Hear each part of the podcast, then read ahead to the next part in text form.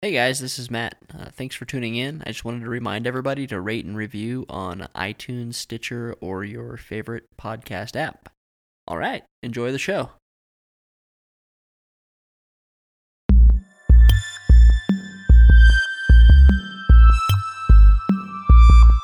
Welcome to Monster Porn, Weird Fiction and Horror Podcast, the podcast compiled from Stephen King's private browser tabs.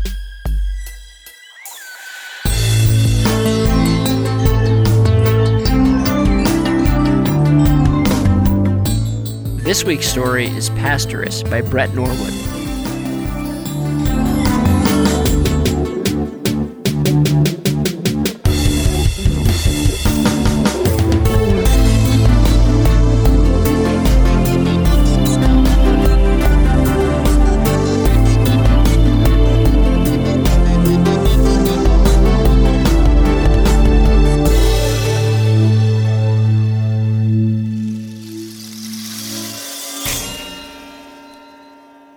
My therapists say that I can cut down to one session a month now. Uh, you know, they say that I'm not muttering the words pig anus in my sleep anymore, so that's that's that's, that's good. Not now, Matt. I need to concentrate. On what the the wall? Dude, why are you just staring at that wall? It's insanely blank. There isn't even a crack in the lath and plaster. As a matter of fact, this may be the only room in this apartment that has actual drywall. And you don't give a fuck, do you? Brett! Brett! Blood of the gods. I've seen it. Oh, shit. Matt, the profanity is a negative vibration. I'm exercising the Tibetan spiritual sight, visualizing the Dakini consort of Vajraheruka, developing the ability to see through the diaphany of this base common world into the pure land and sea a deity. mm-hmm. And I see a crazy man with bleary eyes staring out into space. Uh, you may have a little bit of spittle there on your chin. Yes, well, that can happen when one sees the field of Buddha light arise around the holy goddess. Brett, I have no idea what it is you think you are seeing. The neighbor girl is showering. No shit. Um. Anyway, we're we're supposed to be working. Uh, did you finish your story? What?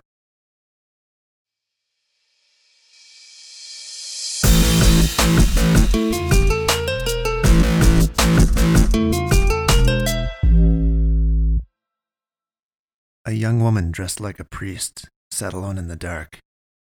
Moonlight cut through the window blinds to make her white collar glow.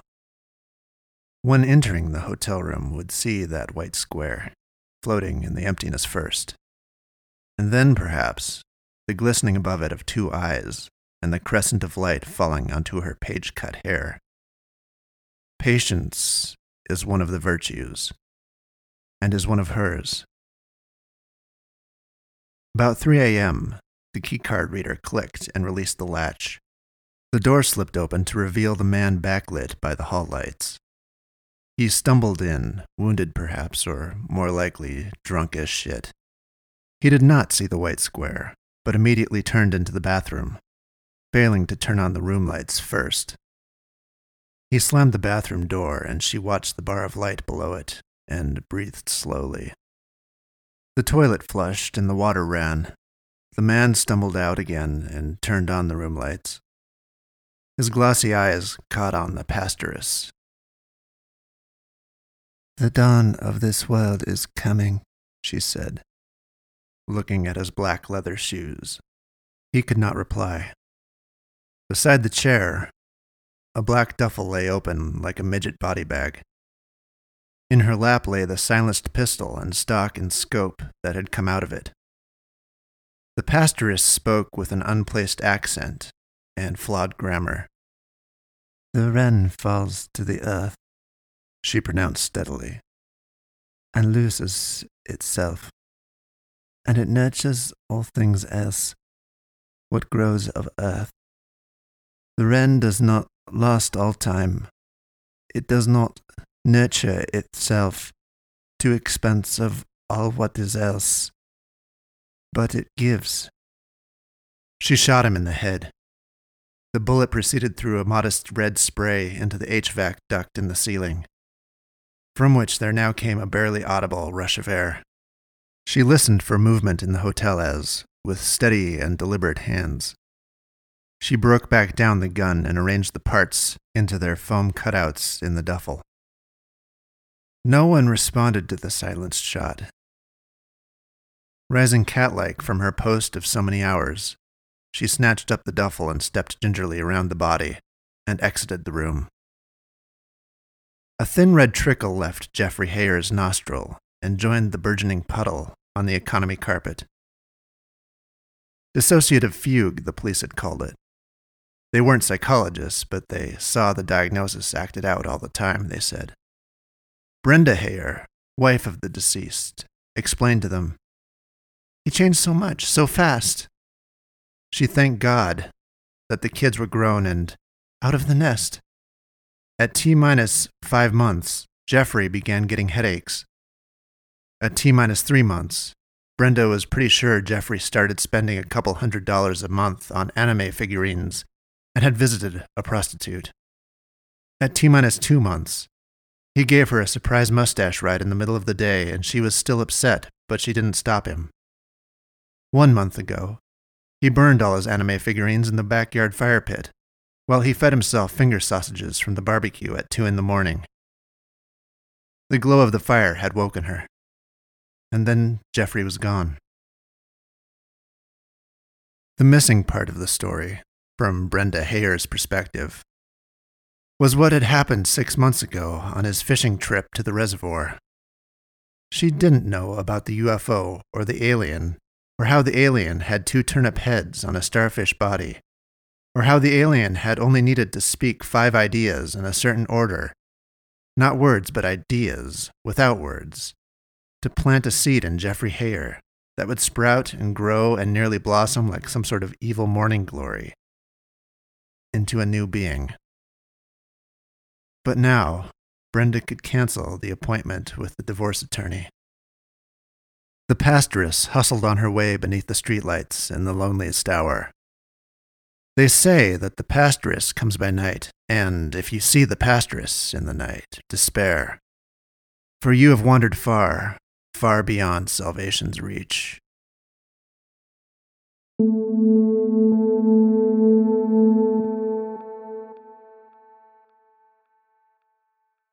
Naomi only owned one pair of black pants that weren't leggings.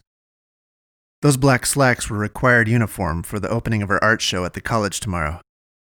Leggings were explicitly off the table thanks to a conservative faculty member. And these black slacks now had a drawn out, gratuitously splattered, glossy pale stain reaching right across both butt cheeks. She had been practicing her artist statement in front of the mirror, and she looked really good in those professional clothes when one thing led to another, and not long later she had homemade organic vegan vanilla banana ice cream on her butt. Because she got nervous, and that made her depressed, and then the depression ushered her to the tub of leftover homemade organic vegan vanilla banana ice cream in the freezer. And somehow, a dab got loose and melted in the kitchen chair, where she shortly after chose to plop herself down for a rest. Since she would be teaching yoga classes all morning, attending her college class from roughly noon to 3, using the studio time she booked at 3, and then preparing for her show at 5, well, here she was at the laundromat at 2 in the morning. What, buy new pants? Faster, yes, but she had $10 in the bank account, five of which was now in quarters for doing her pants, and five of which was for her need to eat at least one meal tomorrow, or she might die before the opening from the coalescence of stress and famishment.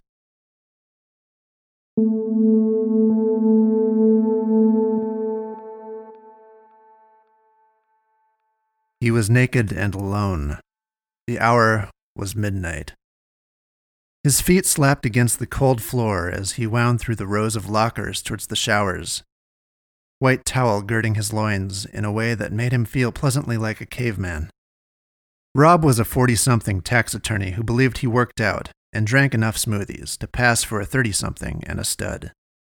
Rob looked every year his age and didn't smell so much of man musk as of obnoxious body spray and his dog, Glover.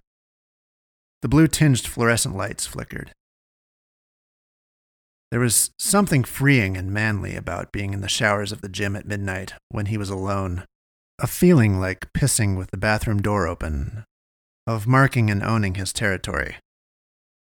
Rob turned the corner, smelling the musk and chlorine of the shower room, and pulled the knob on the middle shower, starting the shimmering sprinkle.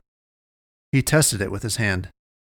He got it hot and ducked his head in, turning and letting the water hit his back. He rubbed the water from his eyes and opened them again. A girl stood in the corner.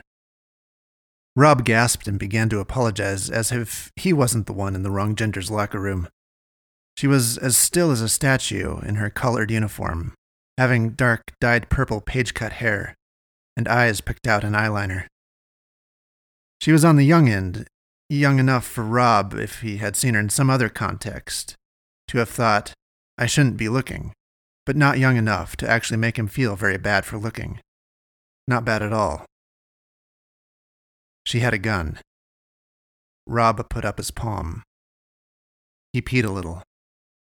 Please, I'm sure we can work out some sort of arrangement. Whatever you want. We can reason person to person, she said coldly.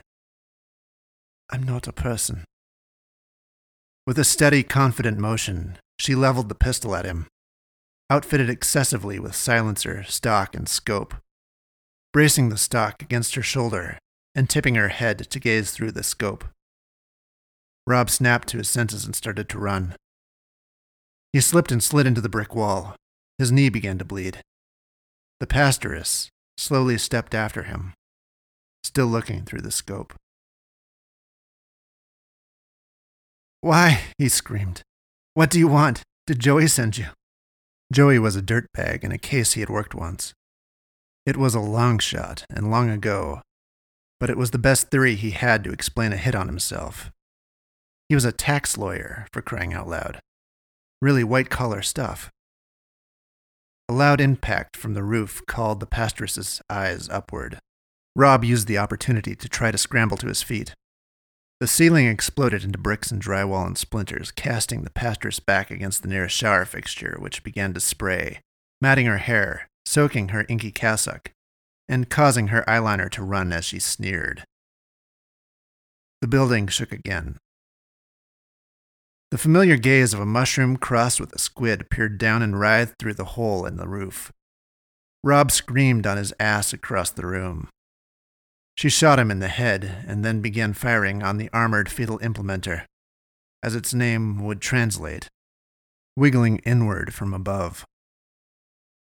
The guy had already been impacted, so what was an armored fetal implementer doing here? It had to have known she was coming for the guy.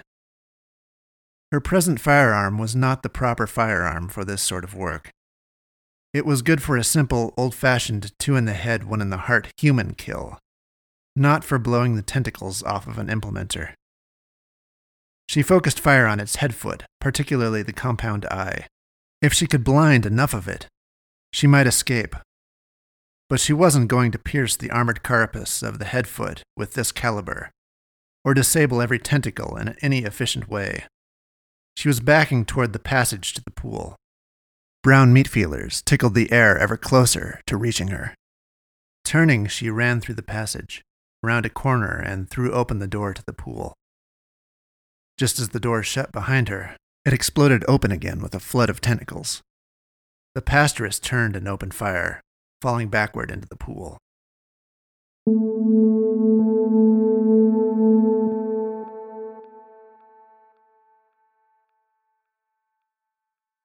Shit biscuits, Naomi swore. As she got down onto the floor to search for the quarter that slipped through her fingers, she could not see the matted head of the purple black hair gazing into the laundromat window like a drowned cat, or see this girl's eyes shrewdly scan the interior. But Naomi did hear the bell ring and the footsteps while she pulled at the quarter, trying to pick it up from under the bench. As she stood up, the dryer door on the other side of the island of washers and dryers clicked open. Naomi came eye to eye with a sopping wet teenage girl with running eyeliner, unbuttoning the priest's garment she was wearing. The pastoress's fingers stopped and her eyes froze on Naomi, as blankly as a deer startled in the headlights. Oh, Naomi said. Hi there. She smiled crookedly and then finished putting the last quarter into the dryer. And she returned to minding her own business, sitting down on the bench facing the front windows. But she didn't mind her own business for very long. This was a little too weird. She glanced sidelong at the girl and found she had resumed changing right out there in the open. The girl caught her looking, and Naomi's eyes went wide. She flashed another crooked smile and then looked out the window. Apparently, she would be spending the next 40 or so minutes of dryer time with a 15 year old scene kid who didn't give two shits who saw her underpants. Naomi got on Tumblr. The girl was now brushing the water droplets from her arms and midriff with the sides of her palms, scowling. Hey, if my load was done, you could use my bath towel, Naomi said. The girl froze, staring across her brow. It took her around five seconds to answer. I dry faster than the what I wear. I am fine. Oh, what happened to you? Naomi wondered. The girl kept her eyes lowered on the spinning tumbler of the dryer as she answered dryly. I was in the fight. What fight? Naomi wondered. The girl didn't answer. Well, this will be an awkward 37 minutes, she thought. Did you win? She tried, cracking a smile. Mmm, the soaked girl droned, watching the dryer tumbler. All the times I win, she said. I am not here if I not win. Where are you from? That's a beautiful accent. Hmm, the pastoress toned. Scotland, she mumbled. It was an answer she'd heard someone give to that question before. Really? Naomi wondered. It didn't sound a bit like a Scottish accent to her. Plus, this girl's English was broken when a Scots wouldn't be. Yeah, are you sure you're okay? I mean, if there's anything I can do, happy to help. We all fall in bad circumstances sometimes, right? I fall in the pool, she said. Oh, I see, Naomi said. After a moment, she spoke again. Aren't you afraid of, you know, getting peeped at through the window? I mean, anyone could walk in here theoretically, right? Even though it's late, I mean. What is the peep? The pastoress asked, her black eyes flitting to Naomi briefly like a moth passes before the light bulb, making it appear to flicker, before resting again on her dryer.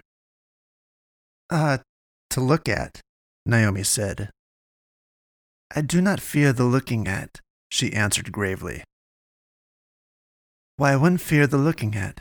No does hurt no one. Uh, yeah, I guess, Naomi said.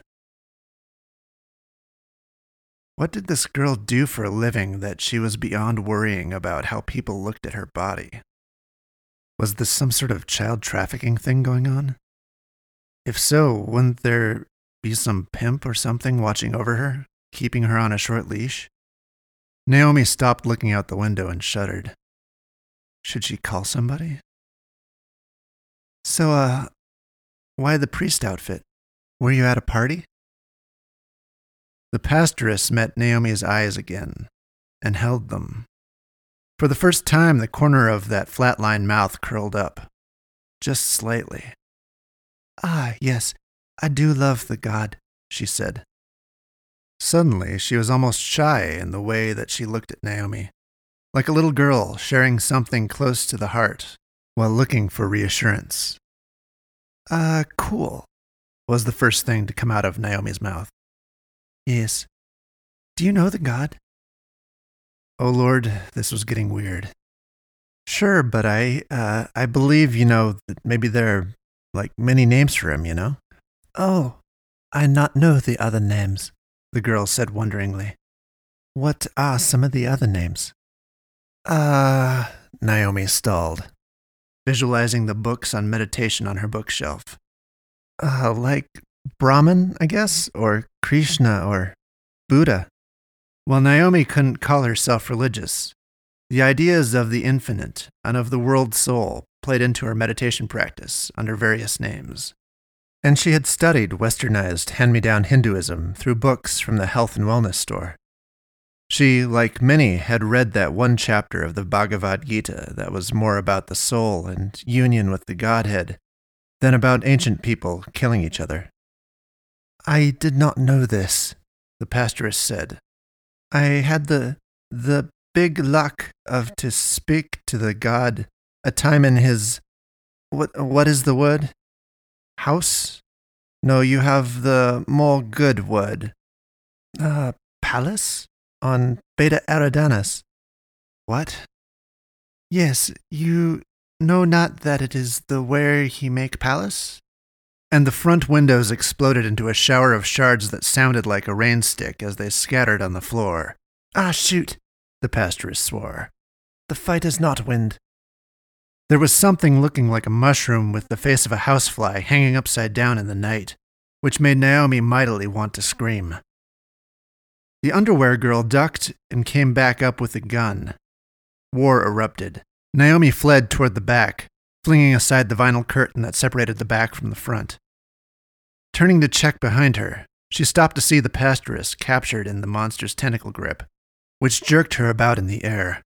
Her pistol lay on the floor tiles. I have told you about the wren, yes?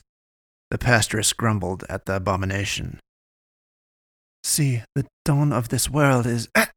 She had been whacked against the wall, and then the ceiling, which sent particles of tile flying. Now her eyes were hazy and struggled to stay open, but she saw part of the implementer's crimson compound eye explode, kind of like a marble tossed into raspberry pudding. It reached for its wound with a minor feeler and screamed in silent images broadcast for both women to see. Alien landscapes from an alien hell. The pastoress looked back to see the talky human girl, in a solid A stance, leveling the pastoress's gun at the implementer. The beast threw the pastoress at Naomi, sending them both to the ground and sliding on the floor toward the curtain. Oh my god, get up, run! Naomi shouted at the girl now in her lap. You gone well, the lazy eyed pastoress mumbled. My redneck brother, let's go, let's go. Can you? Naomi screamed because the tentacles found them both, and now she was moving through the air towards something like a turtle's beak, but the size of a Mini Cooper. Meanwhile, it was banging the pastoress on the floor like a doll. It was so brutal and horrifying that Naomi thought, in that fleeting moment before being torn asunder, instead of, I'm about to die, my God, she's got to be dead. But the thing brought her to its frothing, bleeding eye and examined her.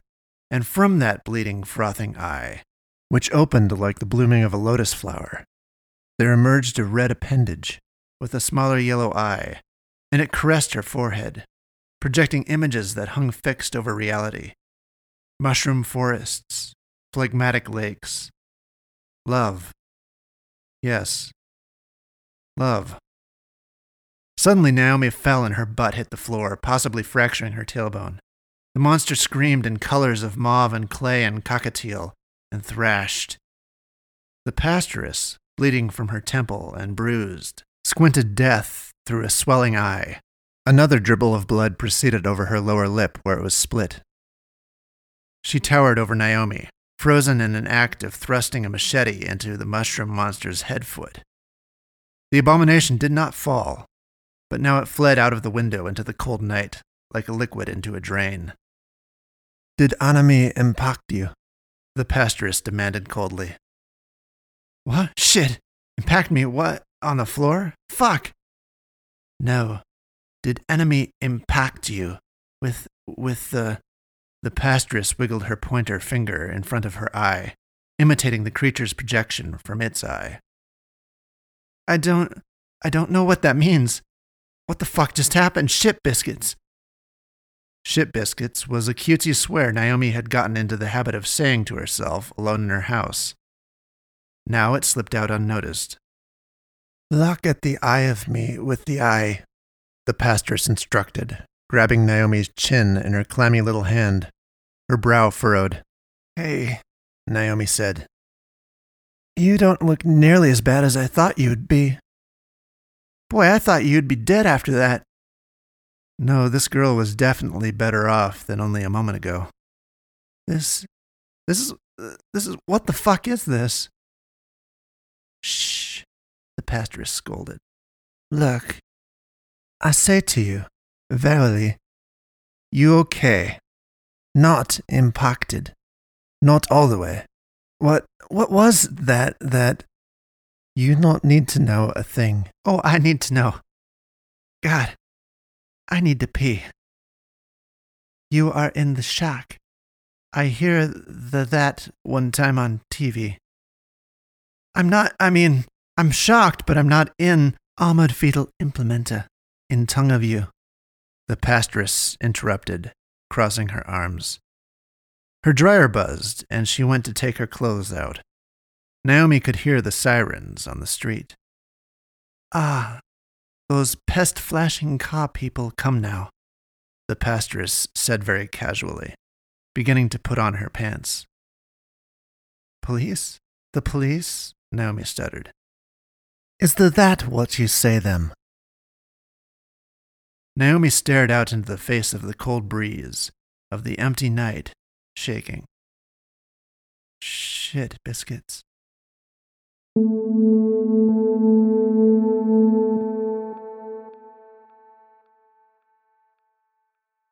The two women hustled down the street through the streetlights. What is going the fuck on? Naomi, her mesh laundry bag slung over her shoulder, demanded of the girl. You were all beat to shit a moment ago, and now you look like you probably did when you woke up this morning. The pastoress's sunken eyes jabbed her like a dart.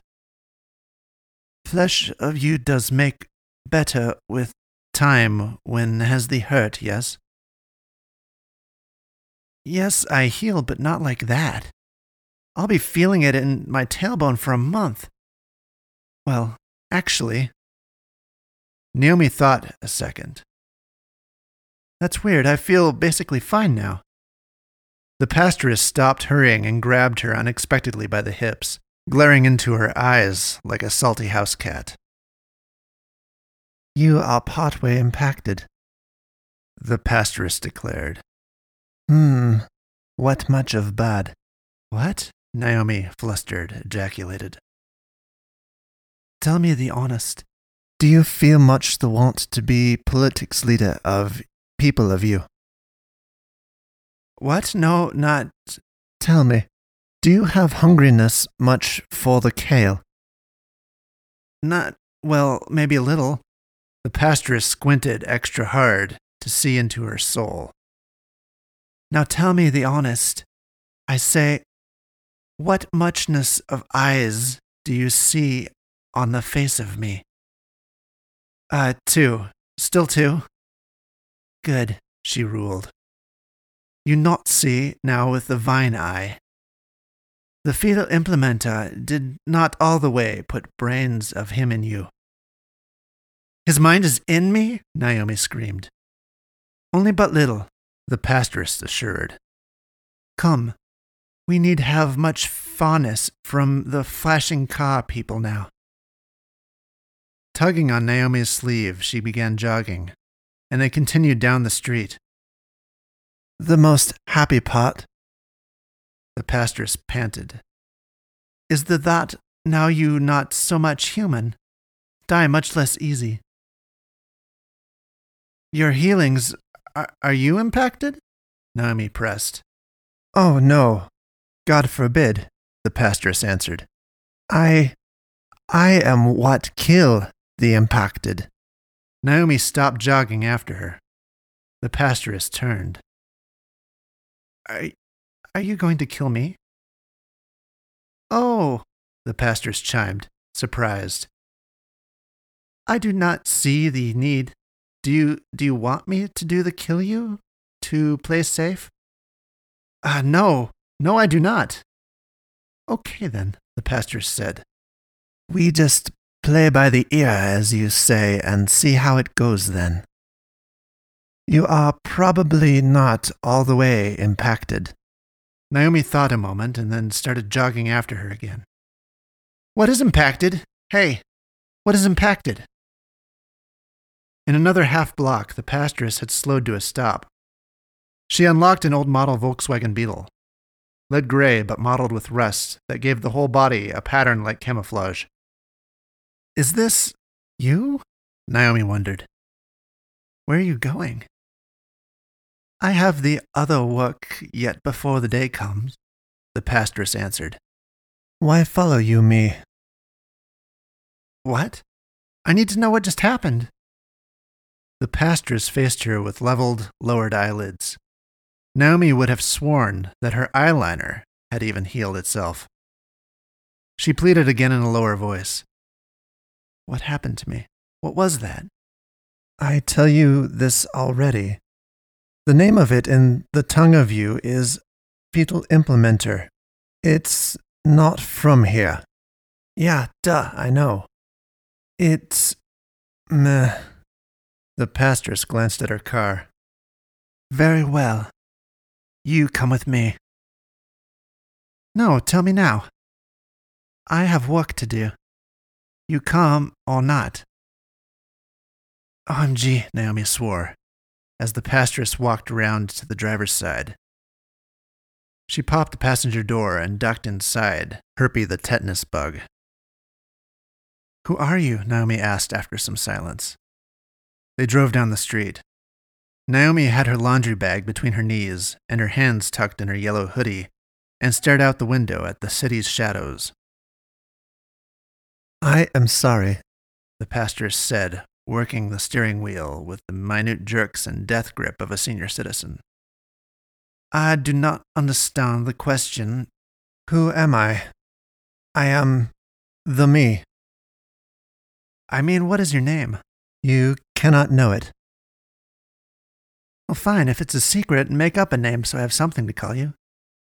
Oh, it is not a secret, the pastoress explained. I mean, you cannot know it. It is not knowable to the brains of you. What are you? Your mouth is wholly unable to say what I am. What are you doing here? I kill. Why? Why? I kill the vesicles of the wide vine. Why? Because it is the good work to do. The white vine come where it can, and need be killed. The white vine. Naomi screamed. The pastoress had veered into the wrong lane, with a courier truck coming, and now swerved back. Do you feel okay? The pastoress asked without the slightest rise in her dull voice. You make loud fear sound. We were not in nearness to death and the loud fierce sound, I think, a little overmuch reaction. Do you know how to drive? Naomi demanded.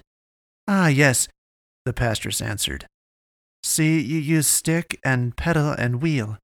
Is there something bad with the how we are driving? The line is there for a reason, Naomi declared. Oh, well, yes, I know this. The species of you so fear-able. The other car made pass of us quite easy. OMG, Naomi muttered. I need to pee. Several seconds of silence ensued. The pastoress read Naomi from the corner of her eye before deciding to speak up. You make name of me. What? You make name of me, the pastoress instructed. What is name of you? Naomi, she said. Naomi, the pastoress rehearsed. I do not know the word. What means this word? Uh, it's like a name. It, it doesn't really mean anything. Oh. Well, all right. It, I've looked it up. It means pleasant in Hebrew or something. But really, it doesn't mean anything. It's just a name. I see. Hmm. Okay. Now, do to me. You want me to give you a name? Yes. Please do. Do you work for uh God? The pastoress stared hard at Naomi, keeping her eyes off the road long enough to make Naomi rather uncomfortable, despite the lack of traffic. I must say I do not understand the thing called the joke. Is this the one of those? Uh, Naomi stalled. I guess. No, I only meet the god one time. I had the work in near to star of him, but I am all the time a fan, as you say, so when I see the planet of you has special clothes for the fans of him, I know the how I want to look. Understand? I guess. Not really, but okay. You were going to explain to me this impacting thing. Oh, yes. The pastoress paused and was stalling while she shifted her jaw back and forth in meditation. You see, this the wide vine, the, I say to you, yes, he make the fetal implementers long, long ago, quite long ago, in so that they search universe to find living beings they make little by little into the wide vine. Th- that is the impacting. The wide vine send these to make himself, all the places he is able. They impact some ones of the species of you, and the impacted ones change and change more and more like to him, to end that they be him. It is the how he grow, he reproduce. They did this to me? Naomi exclaimed. Not all the way, the pastoress re-emphasized. Where are we going? Oh, I say to you, I have one job more. Killing? Yes, that is the job. What is the work of you? I teach yoga, Naomi said in a low, grim voice. Who is yoga? That is some nice name. M- maybe the name of me? They came to the municipal water treatment facility, where cyclopean tanks towered black against the pre dawn sky and blinked their red eyes. Is a man in this place? The pastoress explained to her in the car, applying the silencer to her pistol. Who is impacted and is impacted for near to one sun year. How do you know? Naomi asked. I feel him. When they get bad, they glow, like the flowers to the bees, and then I come to kill. You go home of you, or wet here in the car of me, and I drive you when I am done here. Wow, this is crazy. Well, all right, see you around, I guess. You need to hope not, the pastoress answered coldly. After a silence, she thought to look up and read Naomi's face. Then she added, You need not worry.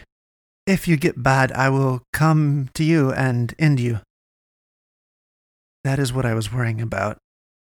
Tell me, does your kind have emotions at all? Ah, uh, yes, the feelings. Yes, but some of your words I am learning. Yes, I have what you call anger and hate, and I believe it is called disgust. All right, I see. Look, I'm just gonna go. Uh, good, good luck with your murder. Oh, thank you, Naomi, said the pastoress, flashing a rare smile. Naomi left the car and walked down the side of the highway, laundry bag slung over her shoulder. She turned back to see the pastoress climb over the fence and jump down inside. Naomi took the phone from her pocket. She unlocked it and stared at it until it went blank again. Then she kept walking with it in her hand. Naomi feared several things. She feared not being believed, and she feared reprisal. Finally, she unlocked it again and dialed. What's your emergency? Her hair stood and she hung up. Some guy was about to die, and she wasn't convinced he had to. If only the world knew that this thing was spreading here. Like a disease.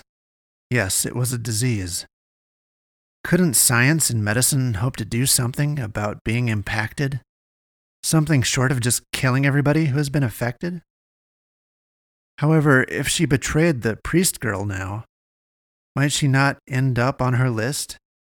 And how in the heck was she going to explain this to anybody at dispatch? Her phone buzzed aggressively. She almost dropped it, but managed to fumble it over in her palm. Restricted, it read. Of course, she knew better than to hang up on 911. Shit, she said aloud and waffled over answering. She told herself, If I don't answer, a stranger dies tonight. But maybe he has to.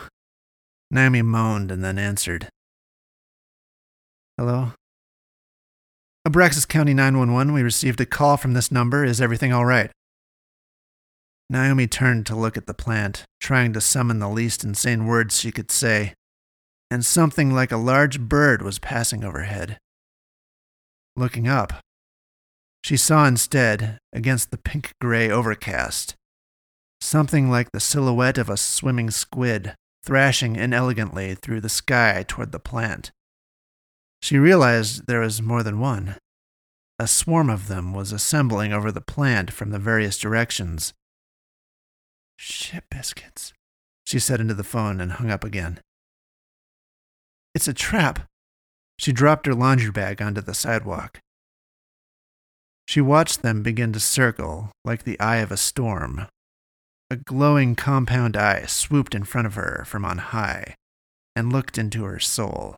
It communicated, and the sense of it was, Ah, one of us, hail self. Suddenly, all of the justifications for alternatively betraying or aiding the pastoress that had been flashing in her mind no longer had time, and no longer seemed important. Naomi could scarcely justify what she did. But she found herself sprinting back to the plant.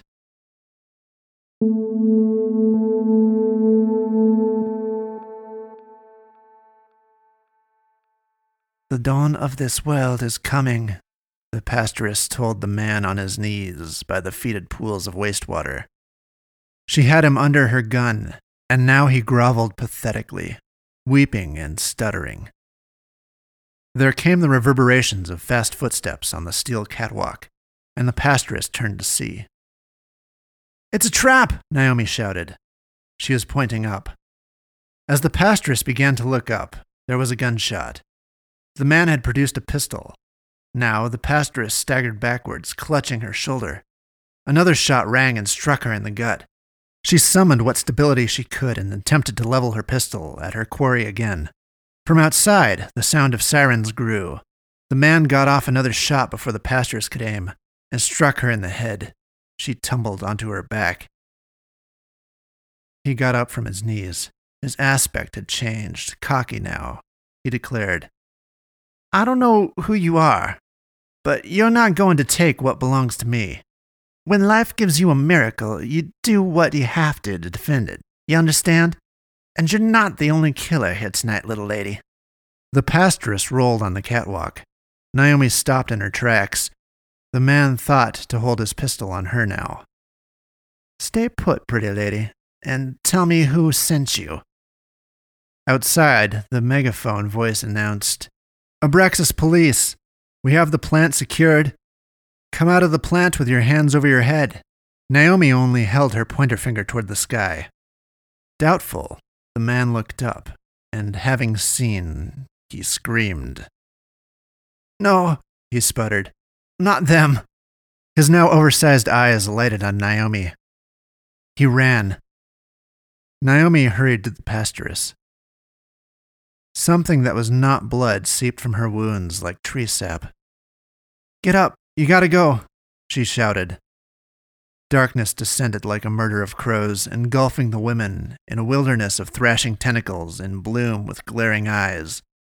Naomi shrieked as the pastoress was rent into blobs of flesh that resembled clear gelatin and was consumed in the orgy of life.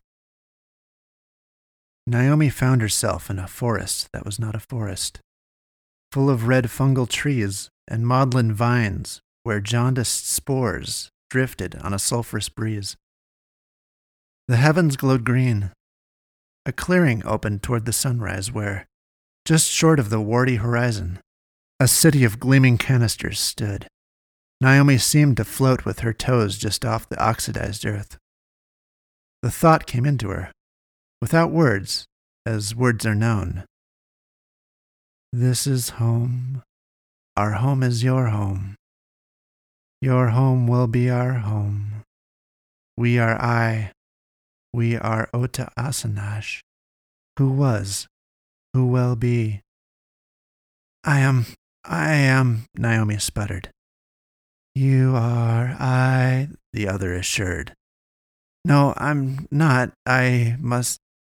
Let me center, she said, and with a spark of inspiration, she crossed her legs where she floated off the ground and began to meditate.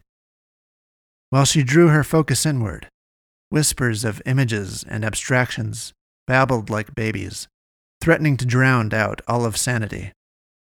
I am not Ota Asanash, she said inwardly.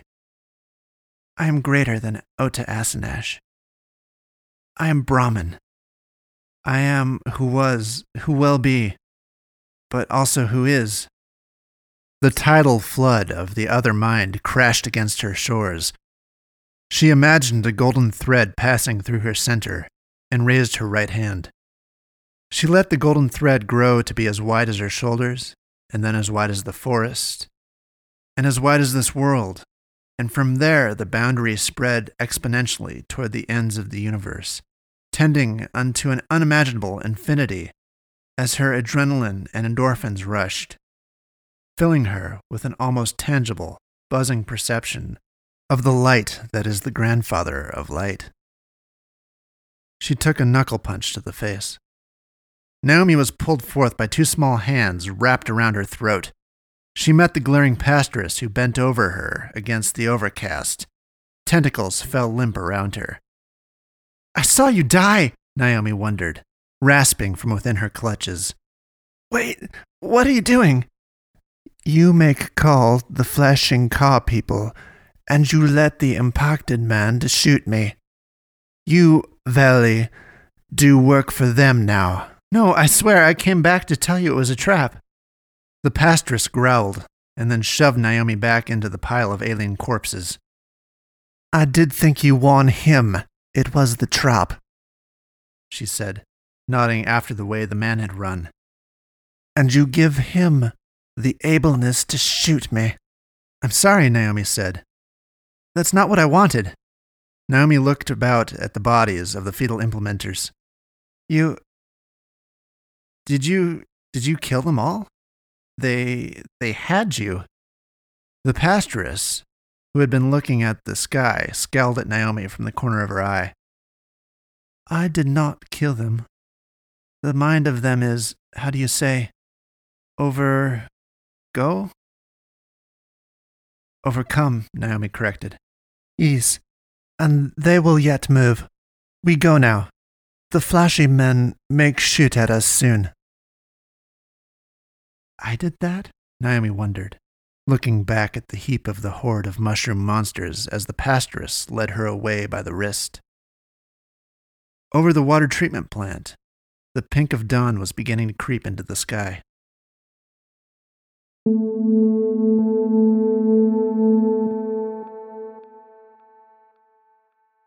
At the college, afternoon sunlight cut through the single window in the shared studio space, falling on the flat hair and sunken eyes of a very exhausted woman, surrounded with visionary paintings of neon colored meditating women and Hindu omkaras, and cross legged men with dreadlocks playing hand drums. The artist smeared acrylics over a new 10 by 10 canvas making a window into a world flooded with smooth brown appendages and a scattering of red eyes like searing raspberries.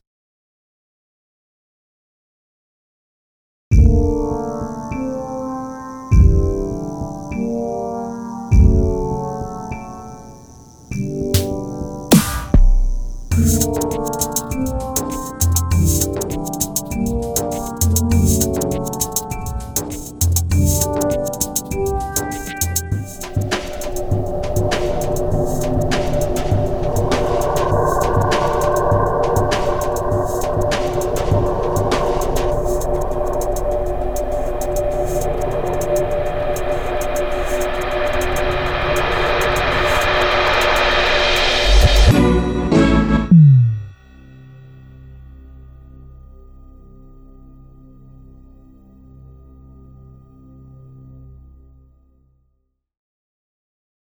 Matt, would you like a cup of Earl Grey? Uh, real gay what? Uh, I'll take that as a yes. You're not going to knock down that wall with your eyes. You have to be a 13th degree master for that. Uh, no, no, I, di- I didn't sign up for master class, Brett. Um, so would that be apartment 315 next door, or would that be 317? The former. Oh. Oh, that's the neighbor with the, uh, you know, the. Yoga pants. Yes. Wait. Wait, Brett, I think I, I think I'm seeing something. Oh my god. Uh, I see. Is it glistening? Oh god, it's it's dark. Oh, god, it's it's utter darkness. The feelers are they're moving like snakes through the mist. Brett, Brett, they're they're all around you. Shit, Matt. Quick. How many pustules are clustered around its top eye? Oh god. What? Uh, I don't know. Five? Oh, phew. That's just Matilda. For a second, I thought it was something weird. Matilda. Yeah, the showering neighbor girl I was looking at. Who are you thinking of? Uh, you know, the the neighbor, 317, the one Oh. Oh, it is wearing yoga pants.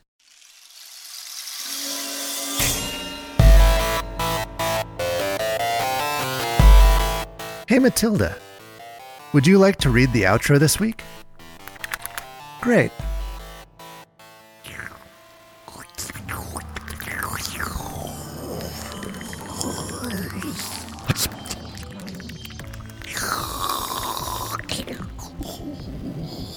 Splendid job.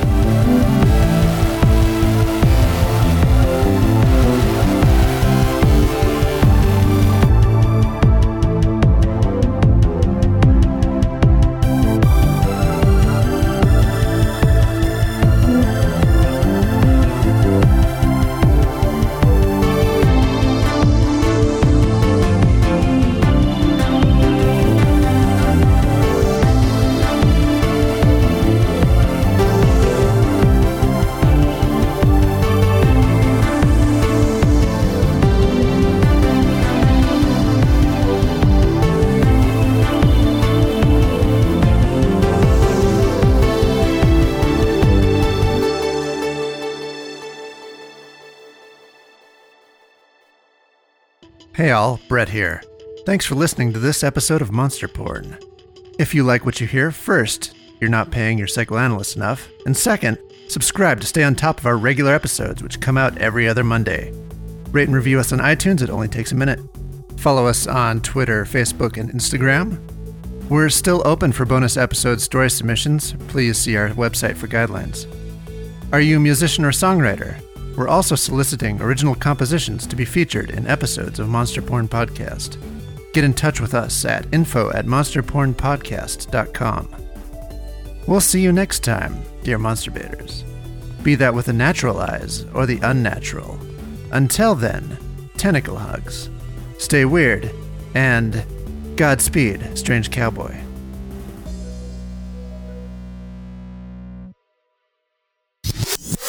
Thanks for tuning in. I just wanted to remind everybody to rate and review on iTunes, Stitcher, or your favorite podcast app. All right, enjoy the sew. The sew. Enjoy the sewing. The joy of sewing with The joy, the joy of sewing. Enjoy the show. Brown meat feelers tickled the air ever near her to her. Near her to her. Brown meat feelers tickled the air ever near her to her. Near her to her. God damn it. Yeah, but like, you know, I believe maybe there are, you know, like many names for him, like Mephistopheles. Do you feel much the want. To be